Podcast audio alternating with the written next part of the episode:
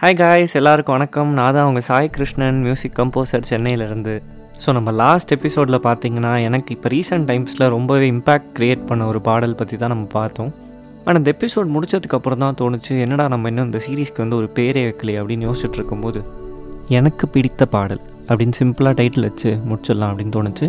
வாங்க இப்போ பாட்காஸ்ட்குள்ளே போகலாம் ஸோ இந்த எபிசோடில் பார்த்தீங்கன்னா நான் எந்த சாங் பற்றி பேச போகிறேன் அப்படிங்கிறதுக்கு முன்னாடி அந்த சாங் வந்து எப்படி என்னோடய லைஃபையே வந்து ஒரு பெரிய இம்பேக்ட் க்ரியேட் பண்ணுச்சு அப்படிங்கிற ஒரு குட்டி கதையோடு தான் ஸ்டார்ட் பண்ண போகிறேன் ஸோ நான் வந்து ஒரு பத்து வயசாக இருக்கும்போது என்னோடய பேரண்ட்ஸ் வந்து ஒரு பாட்டு கிளாஸ் சேர்த்து விட்டாங்க. எனக்கும் வந்து புதுசாக ஒரு விஷயம் பண்ணுறோம் அப்படி சொல்லிட்டு அந்த வயசில் ரொம்ப இன்ட்ரெஸ்ட் இருந்தது. பட் அன்ஃபார்ச்சுனேட்லி ஒரு ஃபியூ கிளாஸ்க்கு அப்புறம் என்ன ஆச்சுன்னா த்ரோட்டில் வந்து ஏதோ ஒரு ஃபார்ம் ஆஃப் ஒரு டிஸ்கம்ஃபர்ட் ஒரு பெயின் இருக்கிற மாதிரி எனக்கு வந்து ஃபீல் ஆச்சு. அப்புறம் என்னடா அது அப்படின்னு பார்த்தா டான்சில்ஸில் வந்து கொஞ்சம் ஏதோ infection or some kind of problem ஏதோ இருந்தது அப்படி சொல்லிட்டு நீங்கள் பாடவே கூடாது அப்படி சொல்லிட்டாங்க.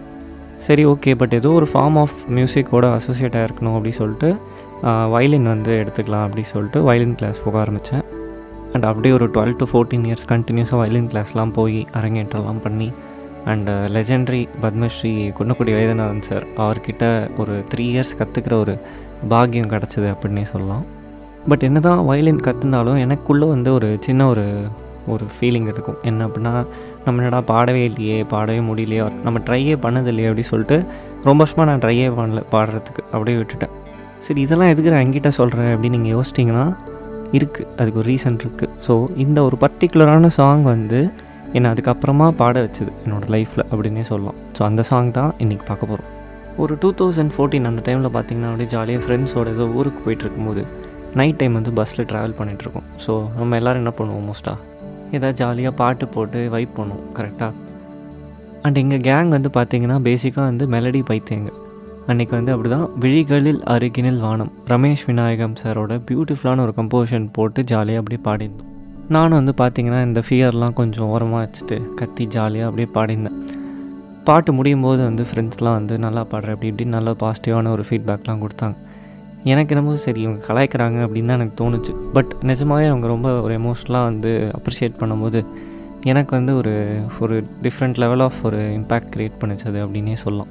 அதுக்கப்புறம் அப்படியே கொஞ்சம் கொஞ்சமாக கான்ஃபிடென்ஸ் கெயின் பண்ணி அப்படியே பாடி பாடி பாடி ஒரு பாயிண்ட்டுக்கு அப்புறம் மியூசிக் கிளாஸ் லைக் ஃபார் சிங்கிங்க்கு தனியாக சேர்ந்து இப்போ ஒரு டீசெண்டாக பாடுறேன் அப்படின்னு நினைக்கிறேன். ஸோ இதாங்க என்னோடய லைஃப்பில் ஒரு சின்ன குட்டி ஸ்டோரி உங்கள்கிட்ட சொல்லலாம் அப்படின்னு ஆசைப்பட்டேன். ஸோ இந்த ஸ்டோரி மூலிமா அப்படியே ஒரு சின்னதாக ஒரு மெசேஜும் சொல்லலாம் அப்படின்னு தோணுது. யாருக்கு வேணும் எடுத்துவங்க இல்லைனா ஜாலியாக விட்ருங்க ஒன்றும் பிரச்சனை இல்லை. நீங்கள் லைஃப்பில் யாராக பண்ணுற ஒரு விஷயம் வந்து உங்களுக்கு ஏதோ ஒரு இம்பேக்டோ ஆர் ஏதோ ஒரு விஷயம் பிடிச்சிருக்கு அப்படின்னா நீங்கள் அவங்கள்ட்ட போயிட்டு அதை எக்ஸ்ப்ரெஸ் பண்ணுங்கள் லைக் என்ன மாதிரி இம்பேக்ட் உங்களுக்கு க்ரியேட் பண்ணியிருக்குது ஆர் அவங்க பண்ணுற எந்த விஷயம் வந்து உங்களுக்கு ரொம்ப பிடிச்சிருக்கு. ஸோ நீங்கள் கொடுக்குற அந்த எக்ஸ்டர்னலான ஒரு மோட்டிவேஷன் வந்து கண்டிப்பாக அந்த எல்லார் லைஃப்லேயும் தேவை அப்படின்னு எனக்கு தோணுது. மேபி அது உங்களுக்கு பெரிய விஷயமா இல்லாமல் இருக்கலாம். பட் ஆனால் அவங்களோட பர்ஸ்பெக்டிவில் அவங்க லைஃப்பில் நீங்கள் அதை பார்த்தீங்கன்னா மேபி வந்து ஒரு டேர்னிங் பாயிண்ட்டாக கூட இருக்கலாம்.